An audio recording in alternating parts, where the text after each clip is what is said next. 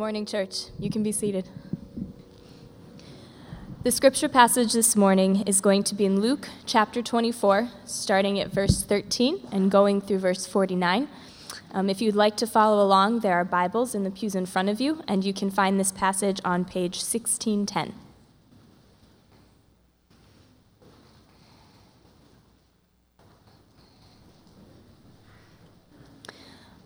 Luke chapter 24, starting in verse 13. Now the same day, two of them were going to a village called Emmaus, about 7 miles from Jerusalem. They were talking with each other about everything that had happened.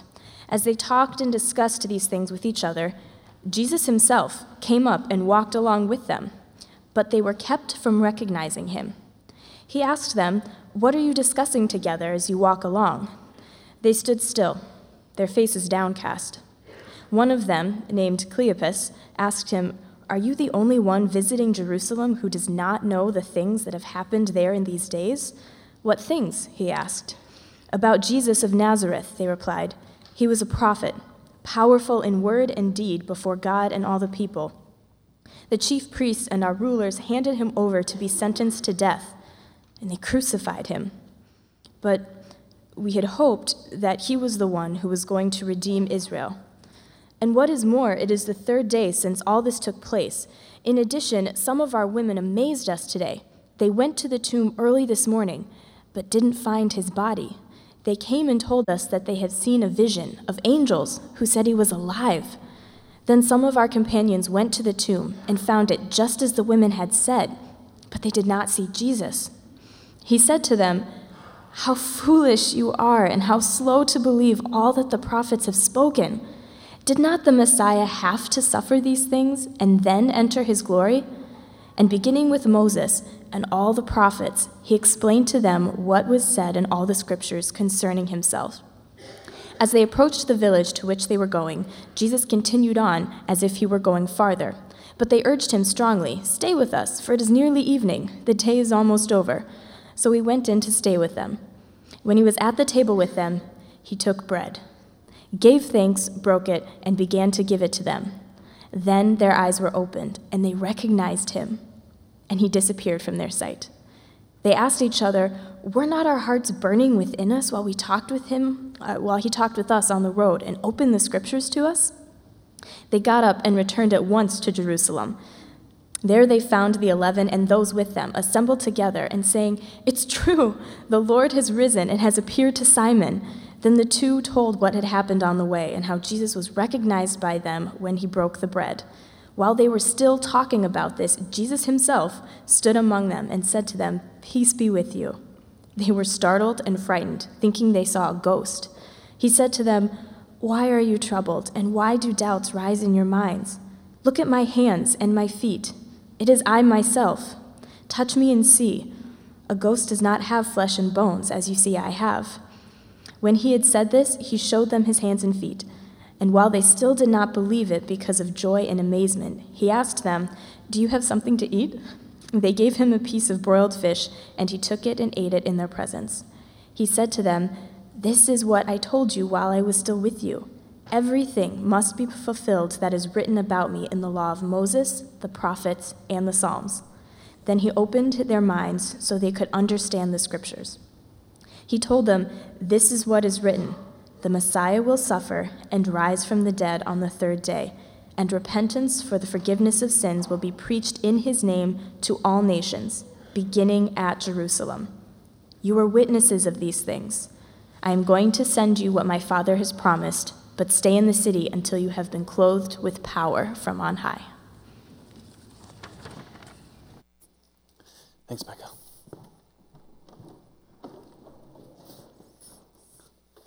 So, if you came last week Easter for one of your first times in a while, you get to cross the finish line with everybody else who's been in Luke for a year today. We've been studying Luke for about a year. I said at the beginning I would preach at least a sermon on all the 7 passages in Luke that aren't in any other gospel, and this is one of those passages. The story of the 2 disciples and Jesus on the road to Emmaus only appears in Luke's gospel and nowhere else. But before we conclude the gospel of Luke, I want to go back and remember what Luke said at the very beginning. which is why he wrote, why he included what he did, why he did the research he did. And it was because he wanted to give us a gift. He wanted to give everybody who would read this document forever after him a very specific gift. He said, the reason that I myself have carefully investigated everything from the beginning and then chose to write an orderly account was so that, purpose clause, so that you may know the certainty of the things you have been taught. He wanted believers and people who were coming to believe for the first time to know that what they were going to hear, what they were going to know about Jesus was true. And that it wasn't speculative and it wasn't maybe true, but it was certainly true. And that they could know it and be certain enough not to be jerks about it to other people, but so that they would know it strongly enough so that when they faced real difficulties in their life, their faith would actually be strong enough to face those difficulties. Sometimes we're really skeptical about certainty in the modern world, that too much certainty is going to make us bigots or people who hate others or like don't treat each other with charity because we won't have humility if we're too certain about something. I can't get into why that's a misunderstanding of the human mind right now. But one of the reasons why we actually need certainty is because when you are caught in the forest of doubt, in suffering, when you have to make very important decisions and follow through on them over a long period of time with real moral and spiritual strength, having no idea what you really believe is not helpful. Right? There are all kinds of doubts that can exist on the fringes and in certain questions that we'll always have. But the certainty that Christ came, is crucified, and risen. He has redeemed you through his blood. He has promised a future to you in his resurrection. He has given you a purpose and direction in his life, and he has spoken to you through his word.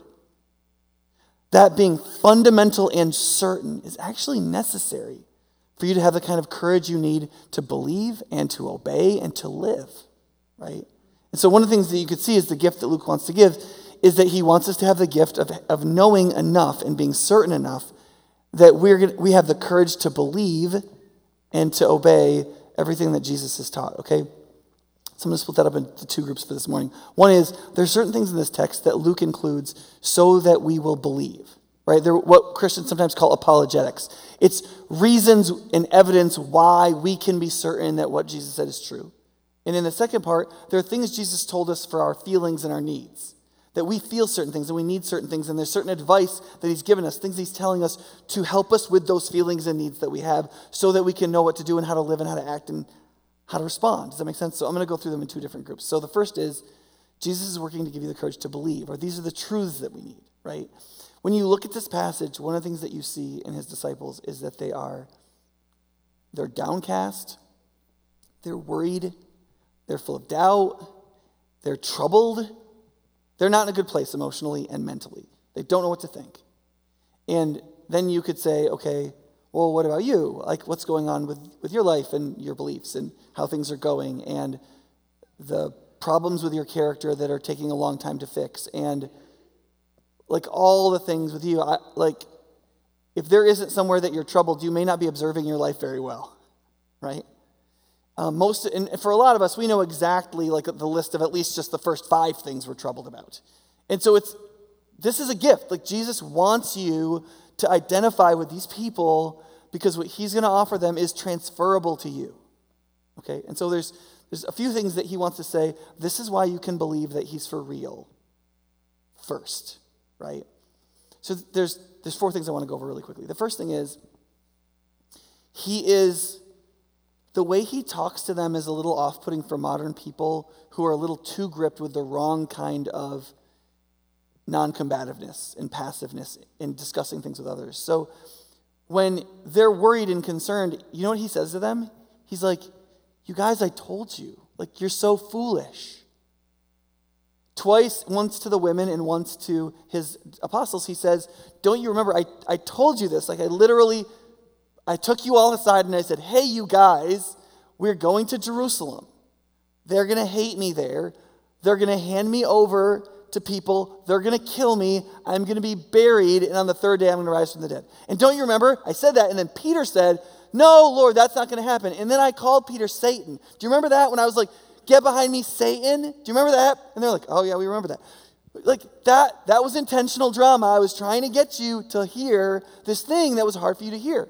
Right? And he tells that to the women because he'd said it to them. He tells it to the apostles because he'd said it to them. He's like, listen, this state that you're in of doubt and fear and trouble, I'm going to help you. Like, I'm about to tell you some stuff you need because I love you, and no matter how you got here, I care about you, and I want to help. But here's what I want you to know. This never had to happen. Like, the state that you're in right now where you're troubled and hurt and you don't know what to do and all that, listen, if you had just listened to me, if you didn't listen with your desires, and so, like, only hear what you wanted to hear, if you'd listened with the kingdom in mind and with, like, me in mind, you would have heard all this stuff, and you would have brought it in your heart, you would have believed it, and you would have known it, and when all this stuff would have happened, you'd be like, yeah, that's just what Jesus said. Yeah, I know that. No problem. And then he also says, not only did I literally tell you, but the scriptures had told you, like, if you had just read the Bible, you would have known from the Bible that the Messiah had to come, that the Messiah would suffer, that the Messiah would be mistreated, that he would be killed, that he would rise from the dead, and then he would enter into his glory. You would have known that just from the Bible. And you didn't know from either. Your confusion is actually self-inflicted, which has good news that I will get to later in the sermon. But sometimes it's just helpful to be like, man, I'm so hurt, and I'm so lost, and I'm so confused, and I'm so frustrated. Jesus, you're doing a terrible job of leading and revealing to me. And sometimes it's good news for Jesus to be like, it's not me. You're actually a lot thicker than you think you are. And that's really good news, because if that's true, then the minute you change your mind, the minute, like it says 3 times in this passage, your mind gets opened to the right things, boom! Things can change so fast for the better, right? The second thing is, Jesus affirms the Old Testament witness. That's a big deal. That's 2/3 of our Bible.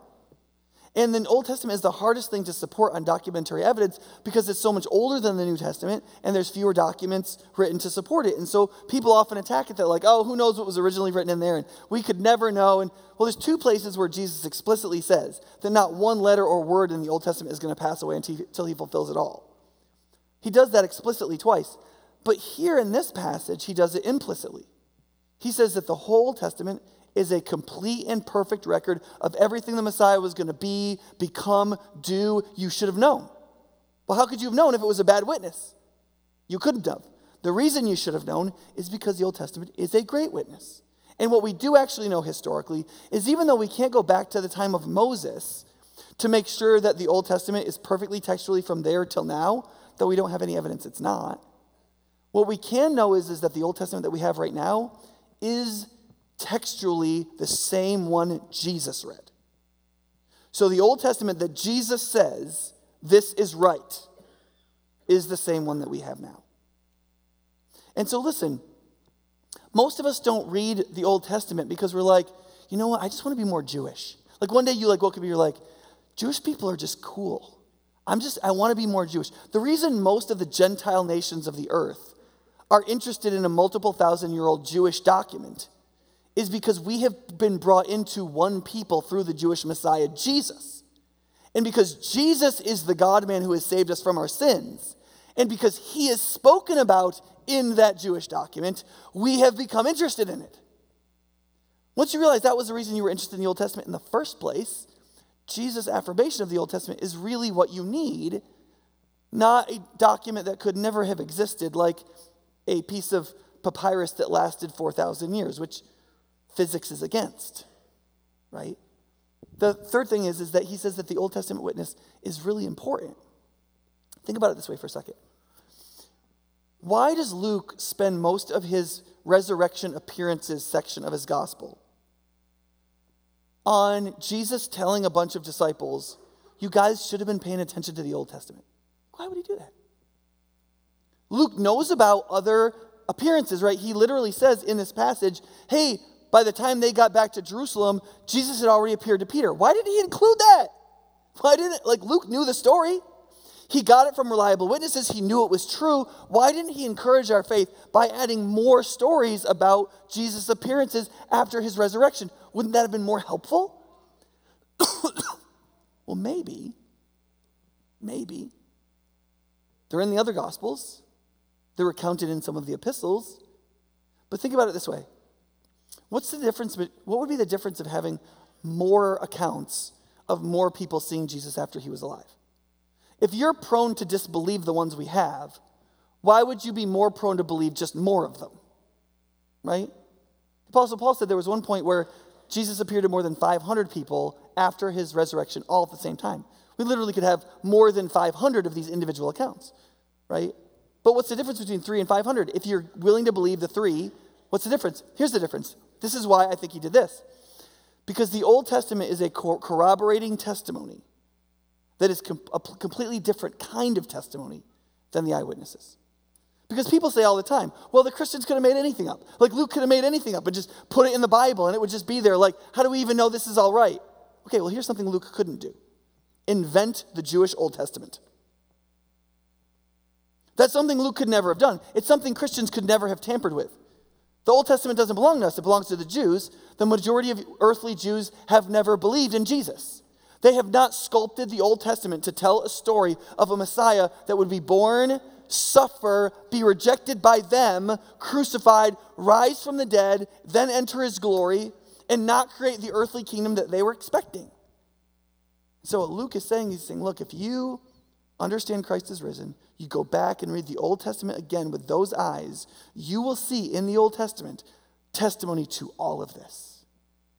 That is, God himself has testified that the Christ would die and rise from the dead in his own words, hidden but not hidden, in a document we didn't write, we never could have tampered with, we were unable to change, and therefore stands in its authenticity. This is actually incredibly clever by Luke, because he gives us a completely different kind of corroborating testimony and showing that the Old Testament testifies to Jesus, which is exactly what Jesus says in the Gospel of John when he says, I have two testimonies in my favor, mine and the Father's. Well, where was the Father's testimony? The Father didn't speak over him in that moment with all the people listening. The Father's testimony was his divine inspiration of the Old Testament that testified to the authority and the character and the events that would happen in Christ. They just wouldn't know till later. The Old Testament witness is important to help us be certain of who Christ is, right? The fourth thing, and I know sometimes we talk a good bit about evangelism, about sharing our faith with others, about being Christ's witnesses, but one of the things that you can see in this passage is that what Jesus says is that the gospel commission, that is Jesus sending us out as witnesses, to tell about the fact that through repentance, we can all experience the forgiveness of sins that will make us one with God, that will enter into his people, and the eternal and temporal benefits of that for us and for everyone in our lives is real, okay? We're doing that. Jesus is saying that is as much a part of fulfilling the law, the prophets, and the Psalms as his own death and resurrection. Do you notice that? That you, in your life, being willing to tell the truth about what you believe and why you believe it, like it says in 1 Peter, to be always prepared to give a reason for the hope that you have, but to be doing this with gentleness and respect, is the way it says in 1 Peter chapter 3. That is part of your spiritual life, that you are willing to yourself testify to what Christ has done and who Christ is. He is saying here, I mean, look at what it says. This is verse 44. This is what I told you while I was still with you. Everything must be fulfilled that is written about me in the law of Moses and the prophets and the Psalms. Then he opened their minds so that they could understand the scriptures. So now he's going to tell them all the things the scriptures say, summarized. He told them, this is what is written. The Messiah will suffer and rise from the dead on the third day. And, he's still summarizing the law and the prophets and the Psalms.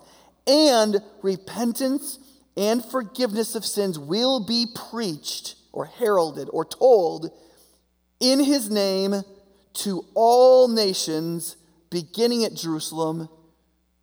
You are witnesses of these things. You see what he's saying? Now, in the book of Isaiah, talking about the Messiah who would come, it says, God is speaking to his Messiah servant, and he says, it's too small a thing for you to be my servant, to restore the tribes of Jacob, and to bring back those of Israel that I have kept. Right? So he's saying, you just being the Jewish Savior is, you're going to be the Jewish Savior. You are the Jewish Savior. You are the Jewish Messiah. But that's actually too small a thing. You're going to do a lot more than that, Messiah. He says, I will make you also a light for the Gentiles, that you may bring my salvation to the ends of the earth. Now that is prophesied as something that will happen in and through the Messiah. And Jesus is saying here, yes, through you. Do you see what he's saying? He's saying you and your role as his heralds in all of the earth, wherever you go, whatever you do, speaking the message that he accomplished, but through you is him fulfilling all of the Bible. Now you might be like, well, wait, doesn't it say he's supposed to do that? Sort of, but remember what he says. He says, don't you dare try to do this until what? Until you receive power from on high. And who is that power? God in the person of the Holy Spirit. It's just spatially impossible for Jesus to evangelize the whole earth. Do you understand? There's too many places, too many people. Jesus has to be expanded.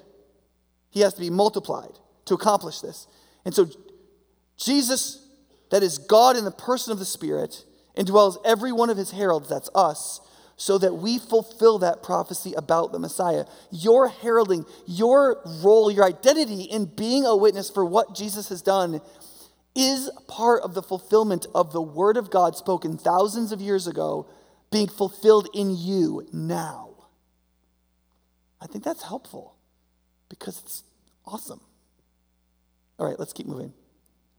So what about how we feel? How about all this troubledness? What does Jesus have to say to that? Okay, if he solidifies our faith by giving us more evidences, but what does he say about our experiences, right? He wants to give us the courage to obey, to actually do the stuff we need to do in our actual lives. Okay, so one of the things is that Jesus shows that he's interested in his scattered, no-name people. And think about this. Who are the main characters in Luke 24? I mean, this is the big stinking finale. He's written all this stuff. He's done all this research. He knows all the stories. He knows who saw Jesus. He knows that Jesus reinstated Peter on the Sea of Galilee. He knows that Jesus appeared to Peter at another time. He knows all these stories. Why does he tell this one? Just because the other writers hadn't included it? Like, we've never heard of Cleopas. We never hear of Cleopas again. We don't even get the name of the other disciple. We don't know who these people are. And why are they going to Emmaus? Jesus never went to Emmaus. That's not one of the towns he went to. Whenever he was near Jerusalem, he went to Bethany. So what's going on? Who are these people? Why are we hearing about them? And think about this. It says that it's the day of the resurrection, right? It says, now, that same day. So this is literally Resurrection Sunday. Jesus has 12 hours of sunlight, right? Maybe 16 hours. So let's say 14 hours of sunlight to decide what he's going to do the day he comes out of the grave. Right? He's got 11 apostles. He's got his closest friends among these women. He's got Jewish leaders to tell off. I mean, he's got all kinds of possibilities, okay? And he spends the majority of his day walking up on two disciples we've never heard of and will never hear of again. And he just walks with them for 7 miles. That's how he spends his resurrection day. And he's like, let me explain the whole Bible to you. And He just spends the whole day walking 7 miles and explaining the whole Bible to these two people we've never heard of and won't hear of again, so that they will understand all that it means, so that their hearts would burn within them, that their minds would be open to the truth of the Scriptures, that their hearts would burn with them, they'd be filled with passion, filled with devotion, they would finally understand, though they don't really understand yet. And then he gets to their house, they invite him in, he eats them, he breaks the bread, they get it, and then he disappears. What on earth is happening? Right? And the answer is, like, why didn't he spend 6 hours doing that with the 11 on Resurrection Sunday? And the answer is, well, I don't know. But the implication is these two people are important to him. They're just normal people. They were just some of his disciples. That's all. And they were leaving to Ephesus, to Emmaus, and Jesus just showed up, man, and he talked to them. And he made sure that they weren't lost, excluded, wandering, troubled. He went and helped them. And I think that an implication that you might take from that is that he cares about his scattered, no-name people. He cares about, like, us and you and me in our ordinary lives in Madison in 2019, like none of us probably are Christian all-stars. Like, nobody calls me to go do Christian stuff. Like, you're probably not some like big name in some Christian something I don't know about somewhere. Like, we're not super, we're all normal, ordinary people living ordinary lives, hopefully of great significance in Him. But like, none of us are a big deal. It's likely going to stay that way. Okay? And yet, this is how Jesus behaves. He appears to the women. He appears to these two. Like, you see, one of the things that happens pretty commonly, especially if you are a Christian, like if you grew up in the church, you understand that Jesus cares about you, but you understand it cognitively because the logic goes like this. The Bible says many times in various ways that Jesus cares about the world. And deductively, if God cares about the world and everyone in it, then that would mean that He would care about you because you're in that group, the world, right? In fact, John Wesley, when he was confronted by the Moravian German Christians, he was like this Cambridge, like Oxford intellectual Christian, could parse every Greek verb in the New Testament, only carried around a Greek New Testament because he was cool, right? And because it wasn't nerdy then. And then these Moravians were like, some of them were illiterate, right? But they were believers, and they'd be like, Mr. Wesley, do you believe that Jesus died for you? And he goes, yeah, because I believe Jesus died for the world. And they're like, no, that's not what we mean. Do you believe that Jesus died for you? And he's like, yes, I just said yes. Literally, Jesus died for the world. I'm in the world. I'm one of the people. Therefore, ipso facto, Jesus died for me. And they're like, no, that's not what we mean. Do you believe that Jesus died for you? And he's kind of like, I don't even know what you mean, right? Like 2 years later, he ends up back in England, and he's hearing somebody read about justification, how Jesus died to set us right with God.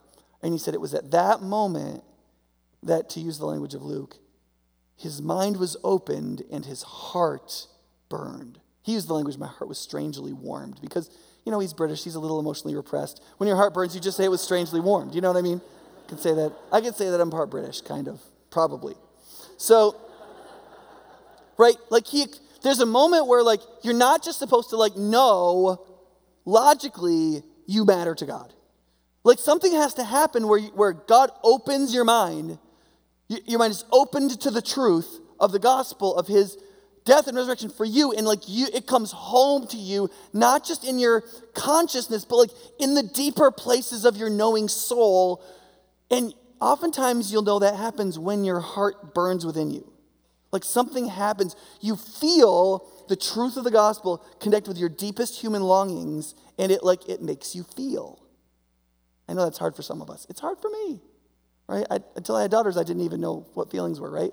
And like, that's supposed to happen.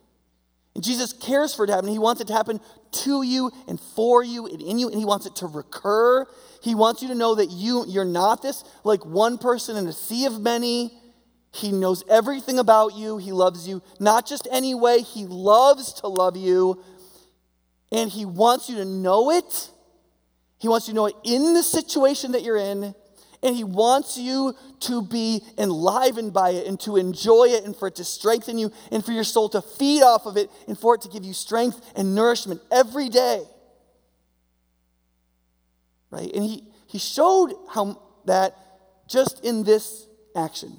That on His one resurrection Sunday, He spent the majority of His daylight hours with people we have never heard from and would never hear from again, knowing that you would hear about it through Luke and that you would understand that He is not just interested in His all-stars, He's interested in us.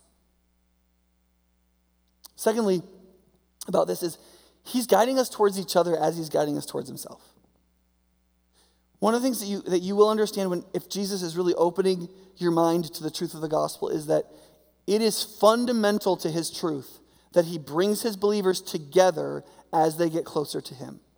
Okay? One way this is demonstrated in this passage is, why does Jesus just disappear? He breaks the bread, they realize it's Jesus, He disappears. Like, is it because there's a strange incantational spell that whenever anybody realizes it's actually Jesus, He like poofs? And like then He like has to wait 30 minutes and then He can like re-semi-incarnate. Like that's no. Like, it's intentional. Like, he intentionally hid himself from them. He intentionally revealed himself. He did this all intentionally. Why? Because of exactly what happened. They turn to each other and they say, wait a second, that was so real. Like, don't you remember how our hearts were burning inside of us as he was explaining the gospel in the Bible to us? And he's like, and then what they do, it says they got up and they went back to Jerusalem at night.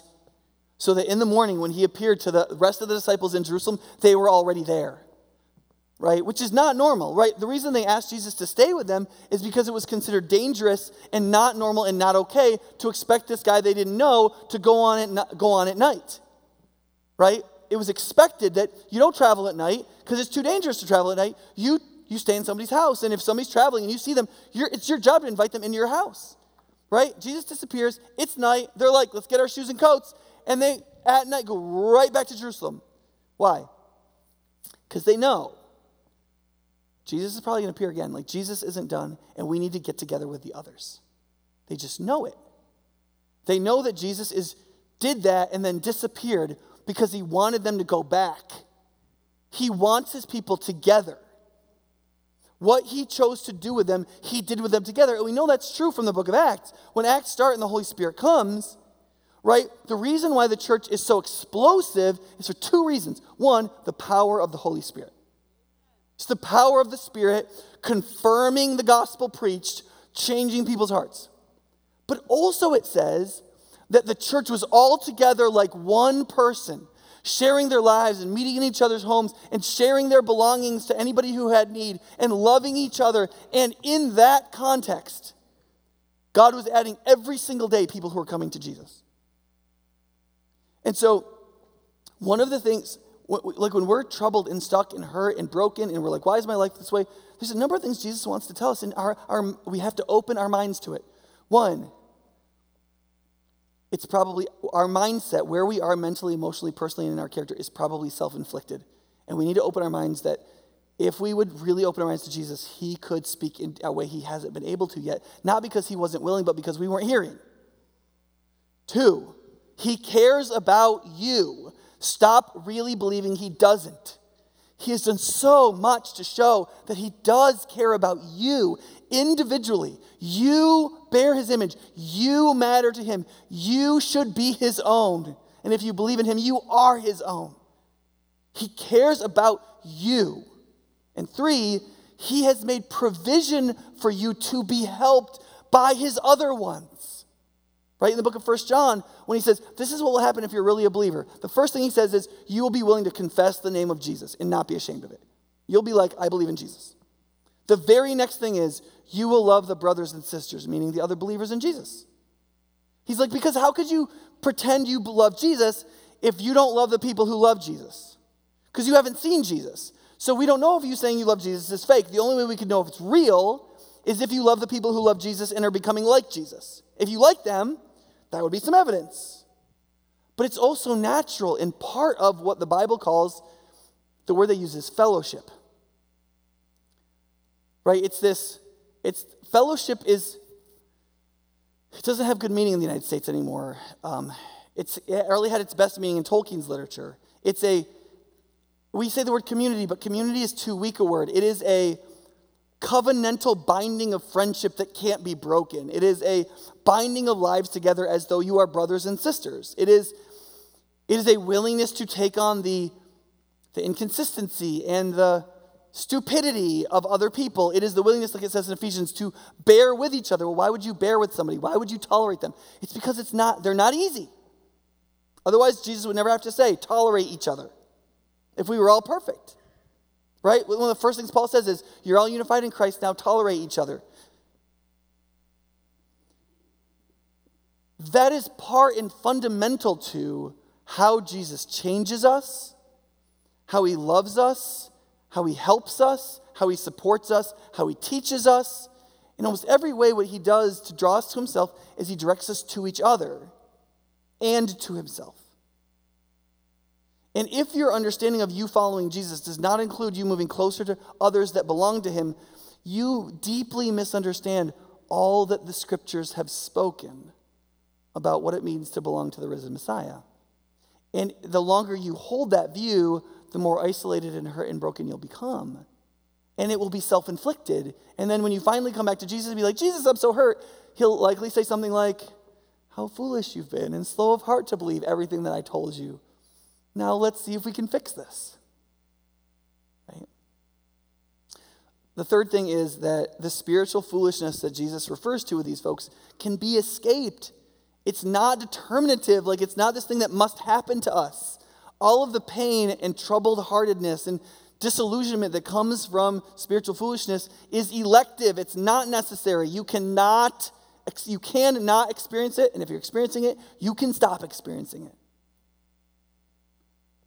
Jesus says to these folks, he's like, you've missed two things. One, you missed all the things that the scriptures already said, and two, you didn't listen when I talked. Now think about us now.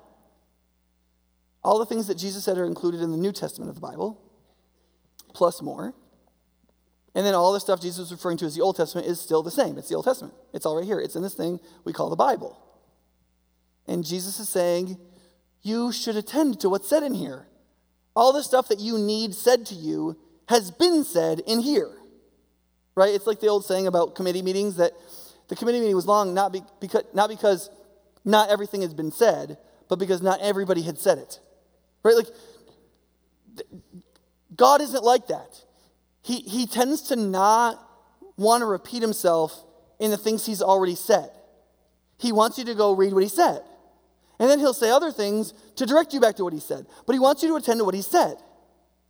He wants you to attend to it with piety. He wants you to be curious and open and want to know and seek to know what he's saying with devotion. But he also wants your attendance. Now, on one level, that means you should go to stuff. Right? I think for some of us, you're like, I should go to church. And that means, like, probably at least once a month, maybe two if we're particularly ambitious. And I just want to encourage you that that's really not that helpful. The Sabbath comes up every week, turns out. It's like after every sixth day, kind of like clockwork. And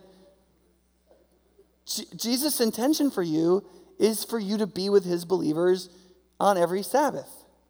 Like, he wants you to be with other believers, to attend to the scriptures, to attend your heart and mind directly in worship of God, to attend to his ordinances of the Lord's Supper, and to participate and celebrate the baptisms of others, to come together to study the scriptures, to come together to commit to follow in Jesus' way with each other and hold each other accountable. We are not the sort of sheep that wander well for a fortnight. 7 days is plenty for us to get off track. And so one of the things is attendance, but the word attendance comes from the word to attend to, which comes from tending, right? Like, it's not just to attend something, but you have to give attention and attend to it with your mind and tend it like you would a garden. You have to nurture the thing. You have to sing the song to God in devotion from your heart. You have to listen to the scripture preached with an open mind, even if you don't like the personality of the preacher. You have to read the Bible and attend to the words you're reading, even if it's easy for you to be mentally distracted with the things that are coming in your day. Right? And when we do that, God opens the scriptures to us. He opens the gospel to us. He opens things to us. And the spiritual foolishness that is plaguing us begins to dissipate. We know what we must do. We know why we must do it. We make fewer mistakes. There's much less sideways energy. And there are enormous blessings to us and to everyone around us when we live according to the principles of the kingdom for the glory of God because we want to. Right? Jill Reese said this about reading the Bible. Jill's my assistant, if you don't know, but she's also a fancy Bible commentator. She said, I was showing her the slides because there was too many. We had to delete some, and we deleted a bunch. But this is what she said about that. She said, I think people don't read the Bible because they think they're too spiritually foolish to understand it. That is such a lie from the enemy. Not reading the Bible is what keeps us spiritually foolish. I thought that was a really good insight. Right? People go like, oh, I can't understand the Bible. I guess I just won't read it. No. It's that thought that's foolish, not you. Read the Bible and let it cure your spiritual foolishness. It was written for common people. It's not an academic book. It's like, I don't know if you know, C.S. Lewis once said, he said, stop reading commentaries on the great books. Just don't bother with critical literature at all. just read the great books. They're actually, the great books are actually written for the common person. The academic literature is basically written to nobody but to their career. So, like, don't read a critical, study of Pilgrim's Progress. Read Pilgrim's Progress. Don't read an academic lecture on Athanasius on the Incarnation. Read Athanasius on the Incarnation. Don't read somebody's, doctoral dissertation on The Mortification of Sin in Believers by John Owen. Read The Mortification of Sin in Believers by John Owen. And don't wonder if you can understand the book written for the common man of every generation and every culture, the Bible. Tyndale, when he first translated this, he didn't say to the churchmen who thought it shouldn't be in English, when I'm done with this, other scholars who don't read Latin are going to know the Bible as well as you scholars who do. What Tyndale said was, when I'm done, the plowboy and the shoemaker will know the Bible better than you people. Because he knew the minute he got this in their language, and people with piety and attendance actually read it, no matter what their educational background, if they could read, they could understand the vast majority of what God would tell them, and a great swath of their spiritual foolishness would be cured and helped. Okay. Jill Reese, I think I'm going backwards. Let's go forward. Okay. One of the most important verses in this passage is when Jesus says this. He says, don't you guys realize the Messiah had to suffer these things? And he says, when I was still with you, I told you everything must be fulfilled. Because he said, it's already been said. God already said it was going to happen. I'm doing it. Once God spoke it, he put it into order in his providence, and I stepped in and brought it about. It must happen. But one of the things that you and I can think is okay, great. Sure, once God said it, it had to be fulfilled. It was bound to happen. But why did he have to say it that way and in the first place? Right? Why should the story have been the story it was? God had a choice in the beginning, right? And Jesus says in this passage, he tells us the end of all of this. He says, this is the purpose. After I die and rise from the dead, it will be preached or heralded or told to everyone. Repentance into the forgiveness of sins among all the nations, starting in Jerusalem. So he said, the reason all this will happen is because after I rise from the dead and I make you my witnesses to every people on earth, starting in Jerusalem and among the Jewish people, it's first for the Jews and then for the Gentiles, but among all the peoples of the earth, everywhere, one good news will be heralded. Your separation with God, the guilt that should hang over your head because of the things that you have done, all of the ways you have not become the person you are meant to be, everything that separates you from yourself, from others, from God, from everything, that which will ultimately destroy you stands ready to be put aside. All that must happen is you must change your mind. That's what repentance means. It means to change your mind. You must change your mind.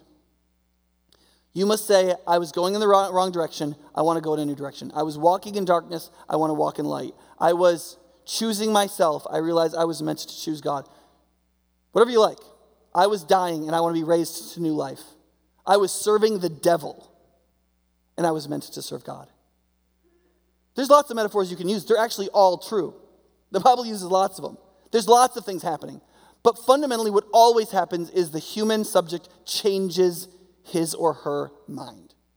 And the result of that change of mind at the good news of the invitation of Jesus is the forgiveness of sins, and then everything that follows from that forgiveness of sins. That is the end. That is the goal. That is the purpose. That every human being who has ever lived or ever will live will have the opportunity to be made right with God perfectly and eternally. And that was always the purpose. Right? There's a bunch of passages that I could look at. There's obviously a lot more. I don't know how many Jesus expounded in 6 hours. Let me just give you a little taste of two. In Isaiah 53, 700 years before Jesus came, it said that he, the Messiah, that surely he took up our infirmities and carried our sorrows.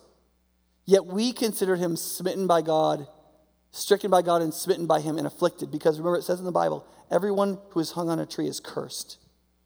So every normal Jewish person who saw Jesus crucified thought, he must be cursed of God.